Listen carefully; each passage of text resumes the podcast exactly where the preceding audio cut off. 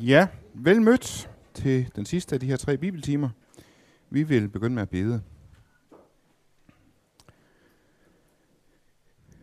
Herre Jesus Kristus, du som blev sendt til os, og som har sendt os til verden, gå med os.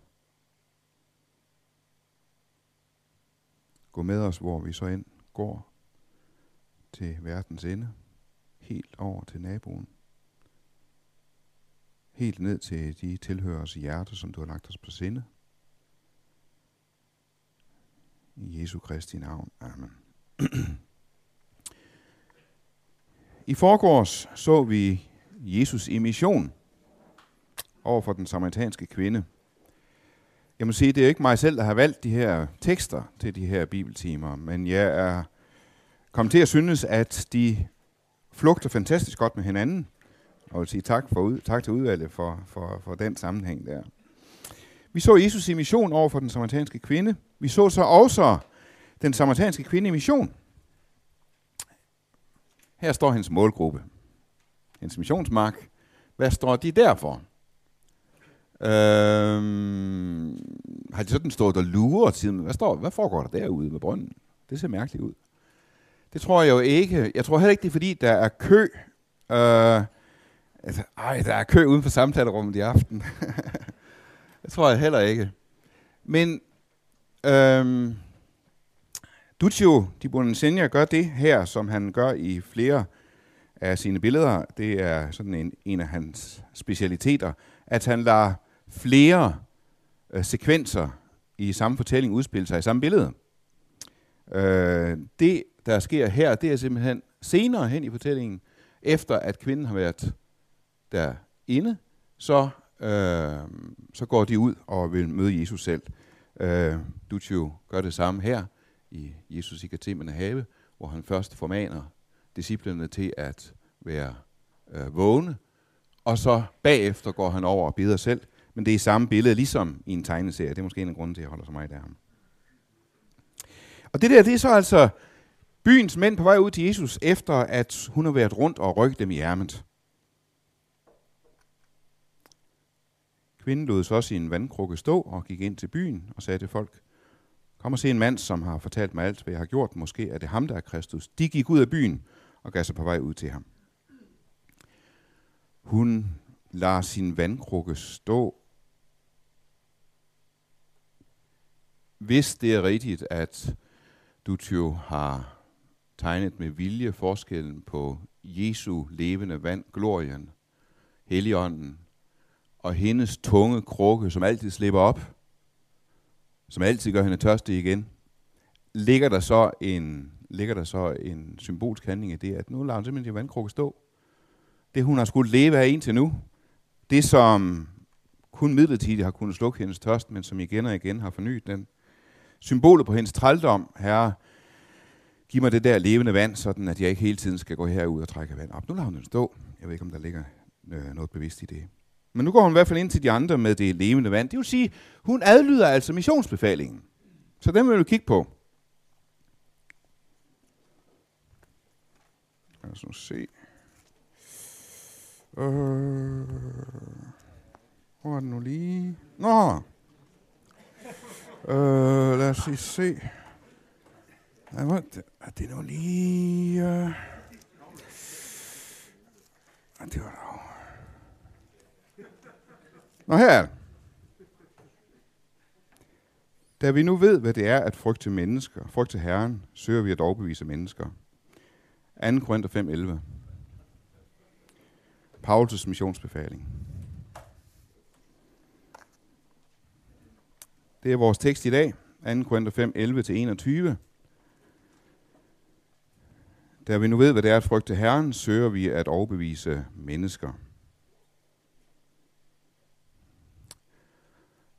Jeg kunne simpelthen lave en, en bog om fortalelser.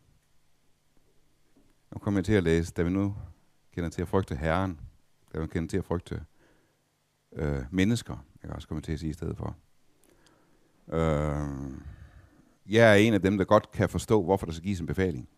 Hvorfor der skal bydes. For jeg kender godt til at frygte mennesker. Men der står altså, da vi ved, hvad det er at frygte Herren, søger vi at overbevise mennesker.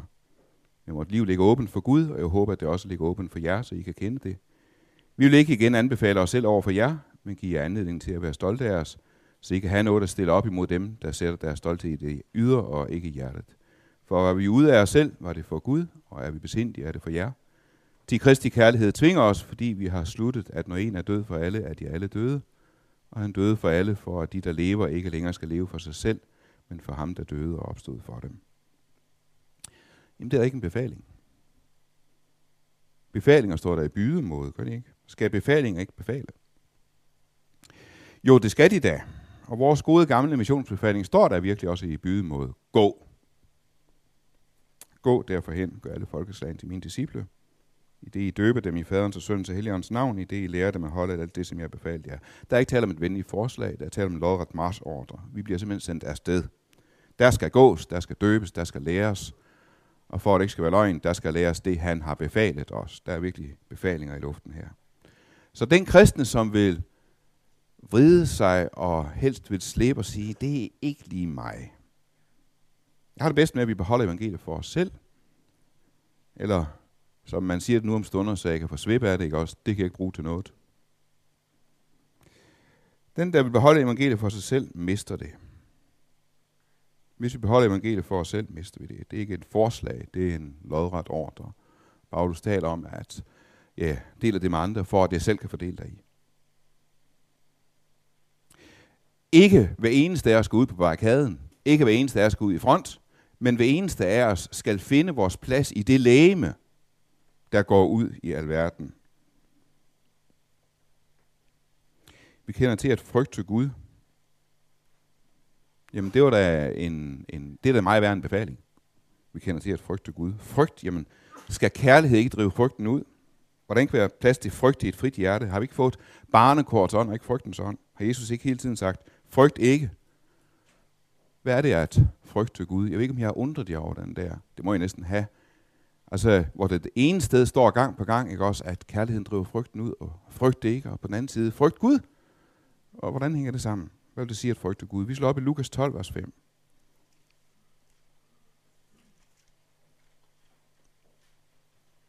Lukas 12, vers 5.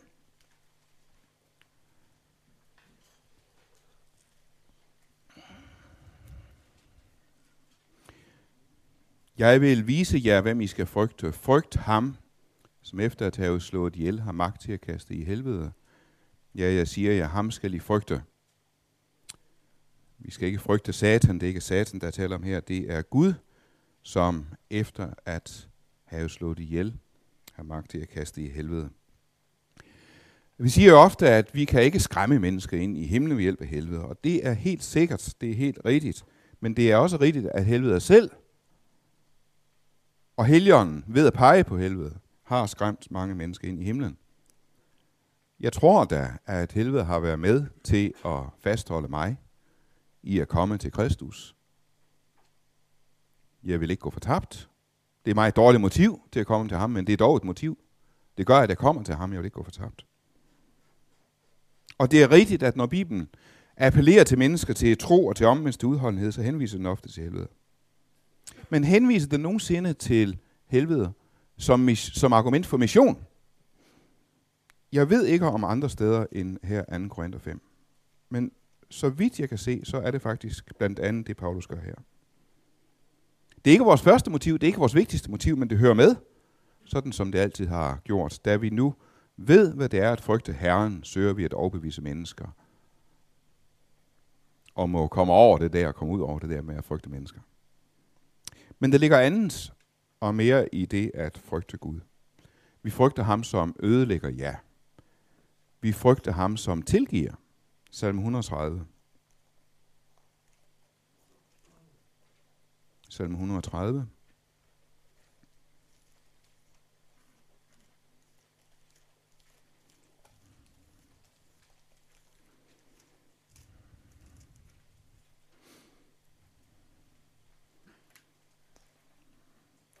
Fra det dybe råber jeg til dig, Herre.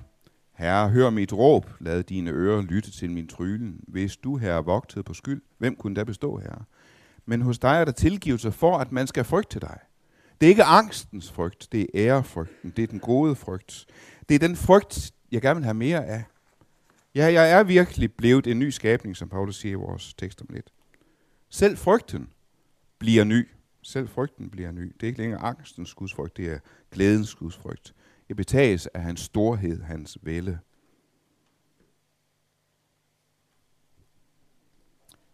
Det er byzantinsk i stil, men det er, øh, er, er i, øh, øh man kan sige hænger i vel, men det tilhører Palermo-katedralen. Øh, og jeg er meget, meget glad for sådan næsten ærefrygt øh, indgydet over for det der billede. Det er strengt på den gode måde. Det er strengt på den måde, jeg gerne vil have mere af. Og måske har nogen af os i hvert fald brug for at blive mindet om det i en tid, hvor vores øh, billeder fyldes med øh, sådan body Christ. Ikke også? Øh, stammer fra filmen Dogma, som jeg desværre er lidt vild med. Øh, mine børn siger nok, det er simpelthen for dumt at være vild med den, men det, det er jeg sådan lidt. Um, der er en katolsk præst, en katolsk uh, kardinal, som har fundet på at forny kristendommen lidt, ikke også der, og så kommer han her, Body Christ. Nej, så uh, hellere, så hellere den her. Jeg elsker og tilbeder netop Kristus i hans frygtindgydende majestæt. Jeg vil ikke have en lommegud, en body Christ, en discountgud, en kammerat. Og det forenes helt fantastisk i en tekst i Hebræer 12. En tekst, jeg næsten ikke kan komme over. Lad os derfor takke for, at vi får et rige, der ikke kan rokkes, og med tak tjene Gud, som det er hans vilje, i Guds frygt og ærefrygt, for hvor Gud er en fortærende ild. Hvordan han dog har kunnet forene de to ting, det er med tak, jeg tjener den Gud, som er en fortærende ild. Det er med tak, jeg tjener Gud, som er en fortærende ild. Det er ikke i angst. Så vi er, ja, virkelig under befaling. Han byder os gå, det er ikke et venligt forslag. Ikke også, som Jesus siger, når I har gjort alt, I har fået besked på, skal I sige, at vi er unødige tjenere, vi har kun gjort, hvad vi skulle gøre. Ikke også? Så kan de lære det. Det er meget enkelt. Gå. Bortset fra, det er jo ikke spor enkelt. For igen og igen viser det sig så, at Gud ikke bare behandler os som unyttige tjenere, som slaver, men at han kalder os for venner. Jeg kalder jer nu ikke længere for tjenere, men for venner. At han ikke bare sender os afsted, han ikke bare giver os en marsordre. Og det kommer samtidig frem på forbløffende vis. Vi slår nu op i Isaiah 6.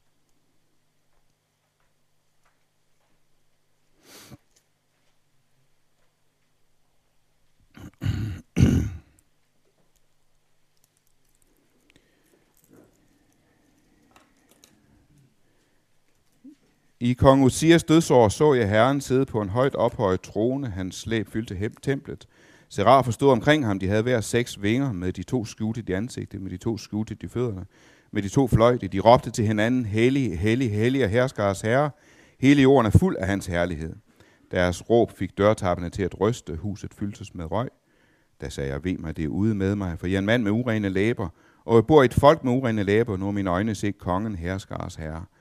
Men en af seraferne fløj hen til mig. Hånden havde, I hånden havde han et stykke glående kul, som han havde taget for alteret med en tang. Han berørte min mund og sagde, nu har dette rørt dine læber.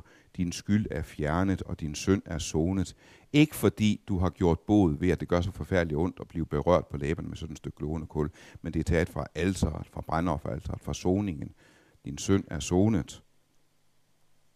Da hørte jeg Herren sige. Efter at han har oplevet frygten for Gud, angsten for Gud, redselen for Gud, den hellige, oplever han Guds tilgivelse. Da hørte jeg Herren sige, og hvad siger Gud så? Siger så Gud så, gå. Så her står der mutters alene, ikke også, over for Gud, har set lige ind i hans himmelske tempel. Og så siger Herren, hvem skal jeg sende? Det siger Gud sådan ud over Esajas, som står der. Og Esajas står der, Jamen, det vil jeg godt. Her er jeg sendt mig. Hvorfor siger Gud ikke bare gå? Fordi han giver Esajas lov til at tilbyde sin tjeneste frivilligt som ven. Han får lov til at gå i frihed. Han bliver ikke bare smidt ud, som for eksempel en Jeremias gør. Jeg ved ikke af, at når tilsvarende findes hos Jeremias, som hele tiden bliver tvunget afsted om at råbe vold og overfald, når Gud øh, overfalder ham med sit, med sit bud. Hvorfor siger han ikke bare til en Esajas, som man siger til næsten alle profeterne, gå så, vi forhandler ikke her, der er ikke nogen rafler om. Fordi han på nådens baggrund giver Esajas lov til at tilbyde sin tjeneste frivilligt. Vi skal have i dag to billeder af Botticelli. Uh, først uh, fra det Sixtinske kapel, Botticellis skildring af uh, Moses liv. Moses, det er altid, han gør også det her med, at han, han sætter flere sekvenser af samme fortælling ind i samme billede. Det er altid Moses her i den her gule, uh, gule dragt, som først slår en mand ihjel, så må flygte. Øh, han opdager, øh, at hyrderne de plager øh, Jetros døtre, hjælper Jetros døtre, øh, og, og så bliver han selv forhyrte øh, herude, derude til, til, til venstre. Øh, han møder så Gud ved den brændende tornebusk, som byder ham gå ud og så drage, og så fører Israel ud af Ægypten. Israel føres ud af Ægypten hernede. Men det er en lidt speciel skildring af den brændende busk, må man nok sige. Det er, der er nogle få kunstnere, der vælger det, at de ikke bare tegner den brændende busk, men de tegner faktisk, jeg er den, jeg er i busken. Rafael gør det også et andet sted. Man kan måske nok forstå, at, at, at Moses slipper godt fra at sidde og protestere og diskutere og forhandle og debattere med en busk. Men det der, jeg er den, jeg er. Hvorfor giver han Moses lov til at sige, jamen, jeg kender ikke dit navn. Og jeg kan ikke tale for mig. Og de vil garanteret ikke tro på mig, hvis jeg kommer, og så videre. Jeg har ikke noget tegn at vise dem, og så videre. Og, og Gud går ind i forhandling og samtaler og debat, og giver ham endda lov til at slippe. 2. Mosebog, kapitel 4.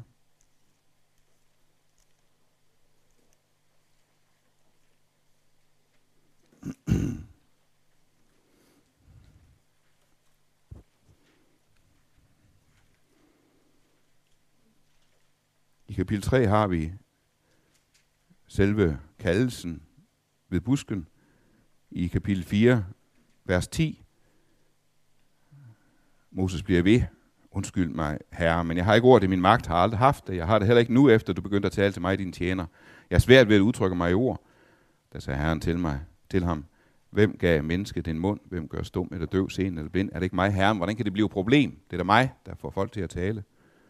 Gå nu, jeg vil være med din mund og fortælle dig, hvad du skal sige. Men han svarede, undskyld mig, herre, send over en anden. Altså han simpelthen sluppet løs fra argumenterne, sluppet op for argumenterne nu. Der flammede herrens vrede op på Moses og slår ham ned, sender ham afsted. Nej, lad ham slippe. Han sagde, er Levitten Aron ikke din bror? Jeg ved, at han kan tale. Han er netop på vej ud for et møde, der han vil glæde sig i hjertet, når han ser dig. Tal til ham, læg ham ordene i munden. Jeg vil være med din mund, med hans mund fortælle jer, hvad I skal gøre. Han skal tale til folk på dine veje. Så han slipper, for han kan ikke tale. Og i det lange løb tager Gud jo fusen på Moses. Og til sidst i sin tjeneste, da han skal afslutte sin tjeneste, så synger han sin store sang, Lyt, du himmel, jeg vil tale, hør mine ord, du jord, min belæring skal drøbe som regn, som duk skal min tale strømme som regnskyld på grønne enge. Ikke også? Altså, øh, han simpelthen bliver den største profet i Israel, ikke også? Han, som ikke kan læse to år sammen. Hvorfor giver Gud Moses lov til at gå ind og snakke og forhandle og debattere? Jeg tror, at vi har hemmeligheden i Paulus' ord i 2. Korinther 5. Nu går vi om i 2. Korinther 5.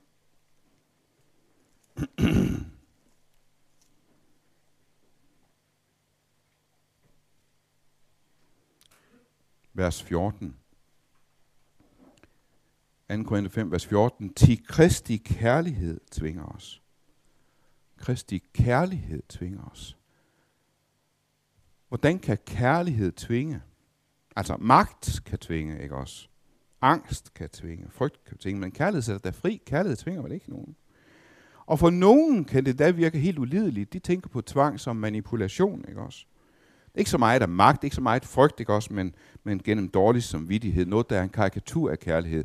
Ja, jeg er ikke vred, jeg er bare skuffet. Ikke også? Kunne den mindste bare blive vred, ikke? Da brødremenighedens grundlægger Sinsendorf som 20-årig betragtede et billede af den korsfæstede, der blev han bevæget af det, der stod nedenunder billedet af den korsfæstede.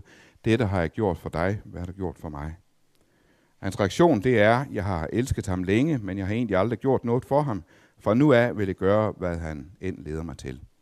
Og jeg synes jo, det er stort, det er herligt, det var stærkt, ikke også? Og hvad blev det dog ikke til af velsignelse? Så oplever man samtidig forkyndere ligesom prøve på at imitere den der oplevelse. Alt det, der har gjort for dig, hvad det gjort for mig? Og så bliver det problematisk, fordi man binder den der tætte, den der tætte sammenbinding af noget og formaning bliver til sammen blanding, ikke også? Bliver til et dårligt samvittighed. Alt det har jeg gjort for dig. Hvor kunne du? Åh oh nej, det er det der sårede blik, det er det der bebrejder tårer. Er det sådan, Guds kærlighed tvinger? Og jeg er bange for, at mange kristne har det faktisk sådan overfor, når Guds kærlighed vil tvinge. I hvert fald i første omgang, måske for altid. På en eller anden led er det også måske nok lidt uundgåeligt, ikke også, at vi, vi ligesom reagerer imod Kristi kærlighed. Hver gang Jesus og jeg er på kollisionskurs, så er det ham, der er den gode, og mig, der er den onde. Sådan er det. Det er altid ham, der løber af med sejren. Og han drejer så endda kniven rundt i såret ved ikke at blive mindste smule vred, men altid tilgive. Og det er godt, ikke også? Men der er også noget ydmygende over det. Det er hele tiden ham, der vinder, ikke også? Men man kan få indtryk af, at der er nogle forkyndere, som ikke ved noget bedre end at trykke på præcis det. Skyldfølelsen, ydmygelsen, den dårlige samvittighed. Fordi det kan få folk til at flytte sig. Det kan få dem i mission. Det kan få folk til at give. Det kan få folk til at bygge. Rejse ud og ofre. Og de forkyndere, de vil altid få ry for at være dygtige forkyndere. Det kan da blive en populær forkyndelse, fordi der i mange kristne er en masochistisk over, nej, hvor han ramte mig. Det var som han kunne se lige igennem mig. De gode forkyndere, de meget dygtige forkyndere, overser bare én ting. Skyldfølelse, det kan godt få folk til at arbejde. Skyldfølelse kan godt få folk til at ofre. Den kan da få dem til at missionere. Den kan ikke få dem til at elske. Dårlig samvittighed skaber ikke kærlighed. Det er ikke på den måde, kærlighed tvinger. Jeg hørte en gang i en amerikansk film et udtryk, som jeg synes var helt fantastisk. Det var et skænderi mellem datter og hendes mor. så råber datteren ind i hovedet på mor. You can't guilt me into that. Det, man kan næsten ikke oversætte det vel. Du kan ikke skyldføle mig til det der. You can't guilt me into that. Jamen det kan han ikke. He can't guilt us into mission. Han kan godt skyldføle os til arbejde, til offer, til tjeneste, men ikke til kærlighed. Og jeg kan ikke lade være med at tænke på, hvor mange gange vi måske har appelleret tjeneste til offervilje og til giversind, til mission, udelukkende ved at trykke på den dårlige samvittighed, på skyldfølelsen, glæder os over, at folk kommer i sving, og de kommer i arbejde osv., og ikke måske lægger mærke til, at det kan faktisk ende med enorme åndelige bygningsværker, som bryder sammen i dommens ild. En hver bør se til, hvordan han bygger. For ingen kan lægge anden grundvold end den, der er lagt i Jesus Kristus. Hvis nogen bygger på grundvold med guld, sølv, ædelsten, træ, hø, halm, skal det vise sig, hvad slags arbejde enhver har udført. Dagen skal gøre det klart, for den bryder frem med ild, og ilden skal prøve, hvordan hver enkelt arbejde er. Hvis det, han har bygget, bliver stående, skal han få løn. Men hvis hans arbejde går op i lurer, skal han gå glip af lønnen, men selv bliver frelst, dog som gennem ild. Altså, der, der er to kristne, som begge bygger på grundvolden, som begge bliver frelst. De bygger begge på Kristus, men den ene bygger med guld, sølv og ædelsten som består i dommens ild. Det bliver måske ikke til så meget. Det, det, det, det er dyre materialer, ikke også? Det bliver ikke så stort. halm, der kan man lynhurtigt få et helt tempel smækket op. Og det ser virkelig ud af noget, ikke også? Men det holder ikke i dommens ild. Hvad er forskellen på de to? Hvad er forskellen på de to? Det, der gør vores bygningsværk til træ, hø og strå, det er ikke evneløshed. Det er ikke mangel på dygtighed, det er kærlighedsløshed. Det er mangel på kærlighed i kapitel 5, vers 15 siger,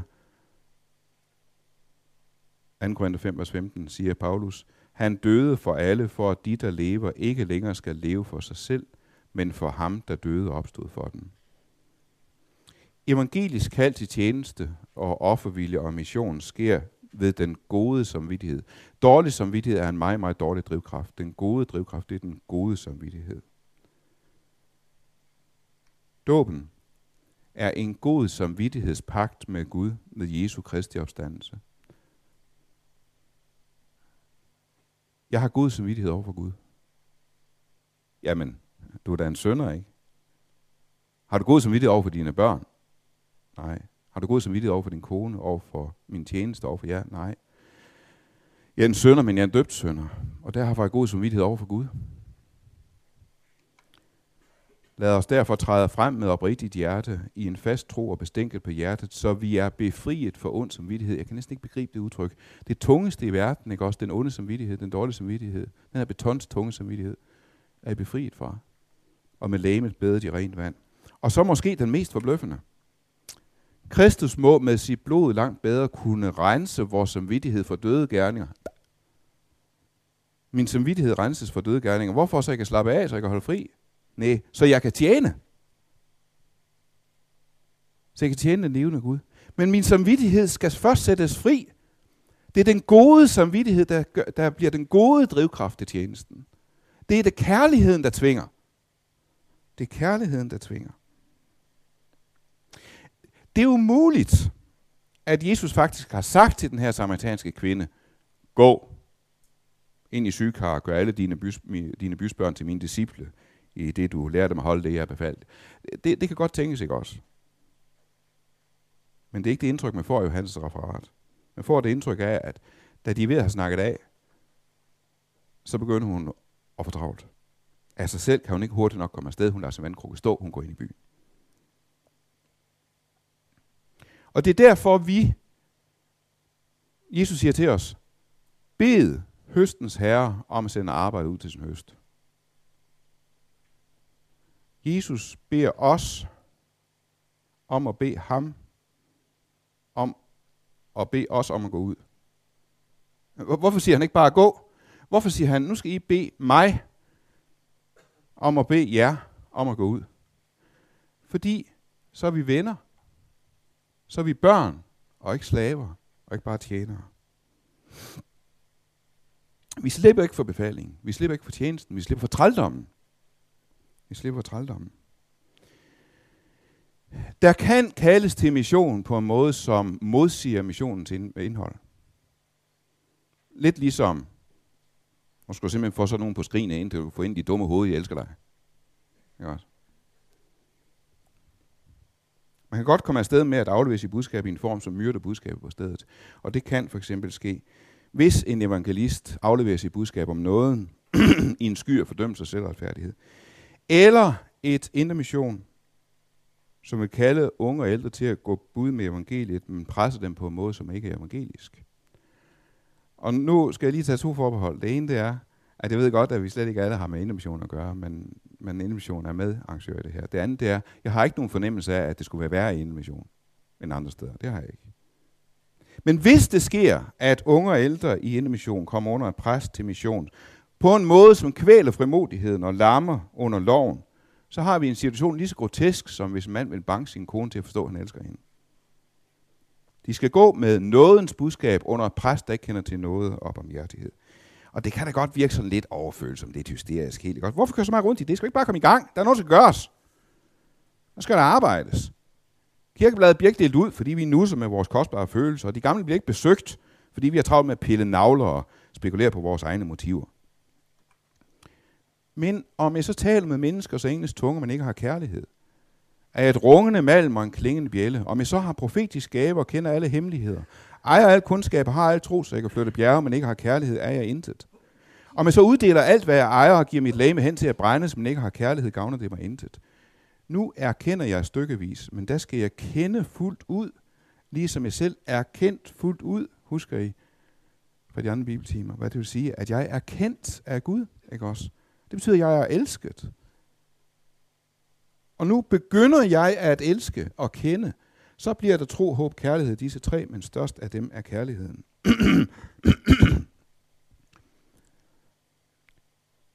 Han døde for alle, for at de, der lever, ikke længere skal leve for sig selv, men for ham, der døde opstod for den. Den, der er tvunget i arbejde af andet end kærlighed, kan aldrig arbejde i kærlighed. Hvis man er tvunget til at arbejde af magt, af frygt, af manipulation, af skyldfølelse, så bliver det bare en anden måde at leve for sig selv på. Man kan godt være vældig opoffrende, men i virkeligheden tjener man sit eget hovmod og sin egen skyldfølelse. Og selvfølgelig kan det blive til noget pylleri, Men i sidste ende har det noget med tro at gøre. For især han arbejder også, han offrer også. Mere end de fleste. Men han gør det for sin egen selvretfærdigheds skyld. Og vi ved fra Jesu forkyndelse, hvor dødsensfarligt det er. Jamen, jeg kan da godt se mange mærkelige motiver i mit indre for at tjene. Det, altså, hvorfor står jeg for eksempel her lige nu? Ja, det står på programmet. Jeg skal tjene min løn, ikke også? Jeg vil godt have at kurt bagefter siger sige tak for talen. Altså, nu er han på den. Jamen, der er mange mærkelige motiver. Jeg, jeg tør da ikke sådan lige frem sige, sådan, det er kærlighed, der står her. Ja. Skal jeg så gå ned ad talstolen? Skal jeg gå? Og så videre. Skal jeg vente med at missionere og vidne evangelisere, det jeg kan gøre det af kærlighed? Jeg beklager, jeg kan godt se, at I mangler folk, ikke også der, men jeg elsker ikke nok endnu. Jeg kan ikke gøre det af kærlighed. Det er også synd, I har underskud, men Gud elsker en glad giver, og jeg er faktisk øh, gladest, når jeg giver så lidt som muligt. Ved I hvad? Vi vender tilbage til det her, når jeg lærer at være lidt mere kærlig. Nej. Så kan vi vente meget længe. Vi skal ikke vente med at tjene og arbejde, ofre og knokle og gå og missionere, til de rette motiver indfinder sig. Vi skal arbejde, vi skal tale, vi skal tjene, vi skal missionere nu. Og så skal vi samtidig arbejde på, at det måske er det bedste motiv af alle, det vigtigste i tjenesten, at det måske er kærlighed til ham, der er døde og opstået for os. For det må ske af kærlighed, ellers sker det ikke af tro. Midt i alle blandede motiver må kærligheden også være det, ellers sker det ikke af tro. Ja, hvordan arbejder man på det? Altså, man kan tage en kursus i mission. Hvordan arbejder man på, at det kan ske af kærlighed? Hvordan arbejder man på, at det bliver Kristi kærlighed, der tvinger mig? Han kan jo nok befale mig at gå og døbe og lære, men, men han kan jo ikke befale mig sådan, nu elsk. Hvad gør jeg? Jo, jeg læser resten af teksten. 2. Korinther 5 fra vers 16.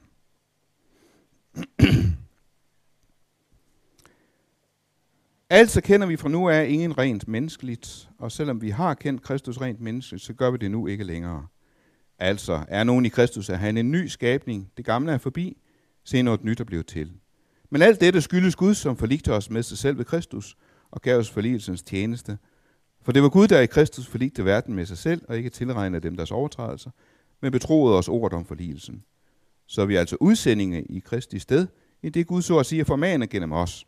Vi beder på Kristi vegne. Lad jer forlige med Gud. Ham, der ikke kendte til synd, har han gjort til synd for os, for at vi kunne blive Guds retfærdighed i ham. Man kan høre kristne sige, at Jesus døde for dig, fordi han er dig nådig. Nej, han døde for os for at kunne være os nådig. Han døde for os for, at han kunne være os nådig. Vi taler samtidig om, at han bar vores syndere. Det gør Nyttestamentet også selv. Men Nytestamentet siger det endnu stærkere. Han bliver gjort til dem. Ham, der ikke kendte til synd, har Gud gjort til synd for os. Jesus døde ikke, som om han var en sønder. Jesus blev, fordi han blev gjort til død, fordi han blev gjort til sønder. Da vi i Bartsgade engang sad og slås op i kaffestuen, og det der med, med, med, med retfærdiggørelsen, samtidig sønder retfærdig, ikke? også der, vi kæmpede for at forstå, hvad det betød. Også. Så var der på et tidspunkt en af jer, som foreslog, jo, det betyder nok, at i princippet er vi retfærdige, i virkeligheden er vi syndere. Okay? I princippet er vi retfærdige, i virkeligheden er vi syndere. Det der med, at vi er retfærdige over for Gud, det er, det, det, det er kun noget rent teoretisk, ikke også? Det er ikke det, der er virkeligheden. Jeg er blevet gjort retfærdig. At jeg er retfærdig sagt, betyder, at jeg virkelig er retfærdig over for Gud på samme måde, som Jesus er det. Jeg er retfærdig over for Gud på samme virkelige forstand, som jeg er en synder over for jer. Retfærdiggørelsen er ikke en leg. Ligesom stedfortrædelsen ikke er en leg. Han blev gjort til synd. Det er ikke noget, Gud lader som om. Man kan samtidig høre kristne skilte Jesus stedfortrædende død, at Jesus lod som om, Gud lod som om, Jesus var en sønder. Nej, han bliver gjort til synd, og så er det straffen, der rammer ham. Alt dette skyldes Gud, som forligte os med sig selv ved Kristus og gav os forligelsens tjeneste. For det var Gud, der i Kristus forligte verden med sig selv, og ikke tilregnede dem deres overtrædelser, men betroede os ordet om forligelsen. Nu har jeg sagt, at, at jeg synes, der var en fantastisk tråd i de her tre, tre tekster, jeg har fået. Prøv lige at se der. Gud forligte os med sig selv. I Kristus forligte han verden med sig selv. Der er ligheden mellem os og verden. Gud har ikke sådan bare forligt os med sig. Han har ikke bare forligt verden med sig. Men Paulus har sammenstillet de der to fuldstændig parallelt. Vi er med i den verden, han har forligt med sig selv ved Kristus. Vi har fået forligelsens tjeneste. Det er forskellen.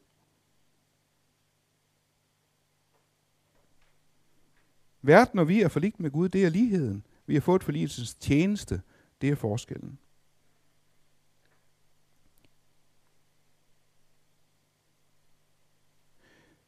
Hvad vil det sige, at Gud har forligt verden med sig? Vi skal lige om i 1. Johannes 2. 1. Johannes 2.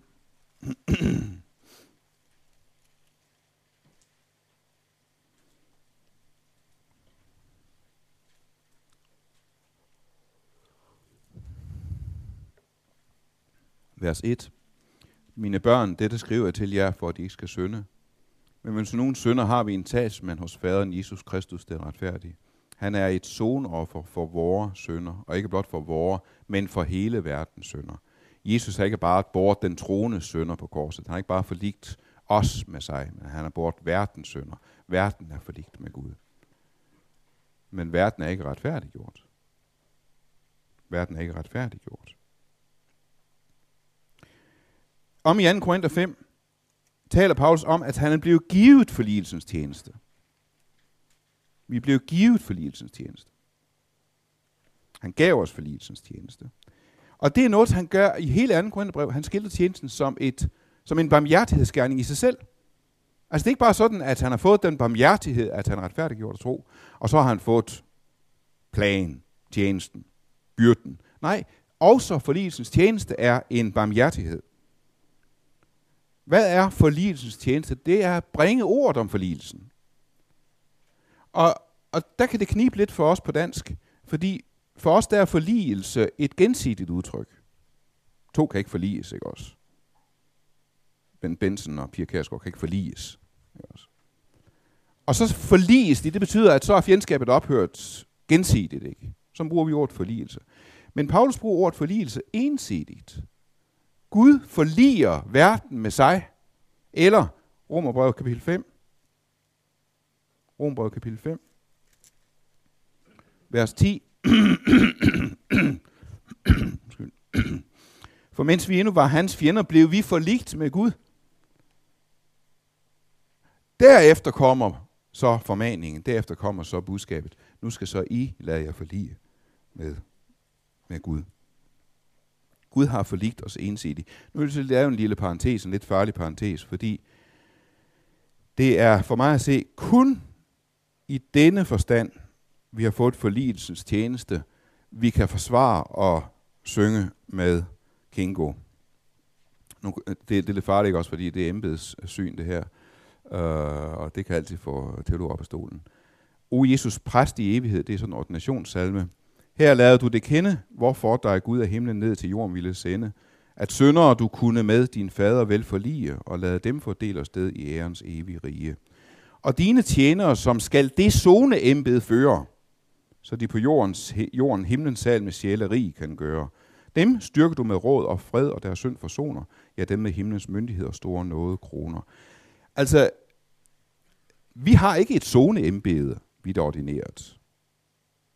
Vi har ikke et zoneembede propitiatorisk forstand, at vi er offerpræster. Og i den forstand har vi ikke del i Jesu præstembede. Men vi kan, det kan til nød forsvares ud fra 2. Korinther 5, at vi har fået forligelsens tjeneste. Vi har fået denne forsoningstjeneste, at vi går ud og forliger mennesker med Gud. Forsoner mennesker med Gud. Det er bare lige en parentes. Vi skal øh, tilbage til, til øh, kvinden ved sygekarlsbrønd. Og mændene, der går ud bagefter. Hvad er det, der griber dem sådan? Hvad er det, der gør, at de også må ud og høre? Hvad er det, der gør, at de også kommer til tro? Jeg var blevet en god evangelist. Den dreng, du ved nok, der sidder bag mig i skolen, jeg fik overbevist ham om, at min religion er bedre end hans. Hvordan gjorde det? Jeg slog ham med min madkasse. Hvad er det, der har overbevist dem om, at hendes religion var bedre end deres? Jo, mange samaritaner fra den by kom til tro på ham på grund af kvindens ord, da hun vidnede. Han har fortalt mig alt, hvad jeg har gjort. Johannes gentager det her. Johannes lægger mærke til det der. Han, han refererer ikke bare kvinden for at gå rundt og sige, kom og se en mand, som har sagt mig alt, hvad jeg har gjort. Men han refererer også mændene for at sige, det er det, der gør, at vi kommer til tro. Hun har gået rundt til os og har sagt, han har fortalt mig alt, hvad jeg har gjort. Er det det, hvor tilhører mærke hos os? At vi, de kan mærke hos os, at hvorfor tror jeg på Jesus? Jo, han har sagt mig alt, hvad jeg har gjort. Han har tværs over en kløft på 2000 år kunnet pege ud i mit liv, hvad jeg har gjort.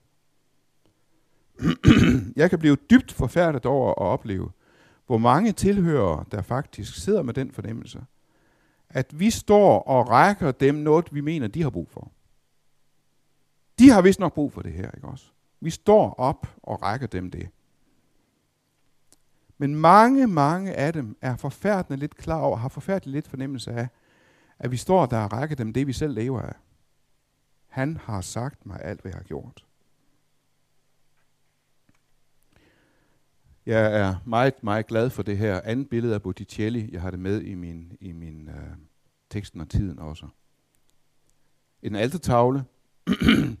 den tradition, den billedtradition, som hedder nådestolen, hvor, hvor faderen, man ser det i meget katolsk kunst også, hvor faderen fremholder sin korsfæstede søn til, til tilbedelse og til ærefrygt og kontemplation.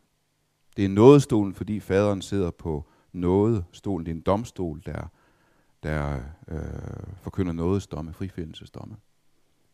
Se Guds lam, som bærer verdens synd. Den måde, hvorpå mange tilhører hører os, det er, at vi så står ligesom Johannes, og nu, øh, nu, nu bliver jeg grov over for Johannes, det ved jeg godt, det bliver alt for ensidigt, ikke også? Men det er jo den klassiske måde at forkynde på, den klassiske måde at missionere på, se Guds lam, som bærer jeres synd. Han konfronterer os han stiller sig op over for os og siger det til os, som vi har brug for. Maria Magdalene, som i traditionen bliver gjort til prostitueret, den bodfærdige Magdalene i det lange hår, hun drejer sig rundt, stiller os over på siden af os, trækker os med ind i tilbedelsen og siger, se Gud samtidig bærer vores søn. Se en mand, som har sagt med alt, hvad jeg har gjort. Hvis folk mærker det hos os, se, kom og se en mand, som har sagt med alt, hvad jeg har gjort, så kan de måske også klare at møde ham, der siger dem, hvad de har gjort. Det her, det er ikke noget, man kan spille. Det er ikke noget, man kan lære. Det er en grundholdning, som kommer ind under huden på en. Uden man står og snakker om sig selv. Uden man står og, og, og flår huden af sig selv og blotter sig selv og bliver privat osv. Men det skal kunne mærkes på ens grundholdning. For at blive heroppe, skal du blot leve efter de regler, du selv har prædiket hele livet. Ikke sandt?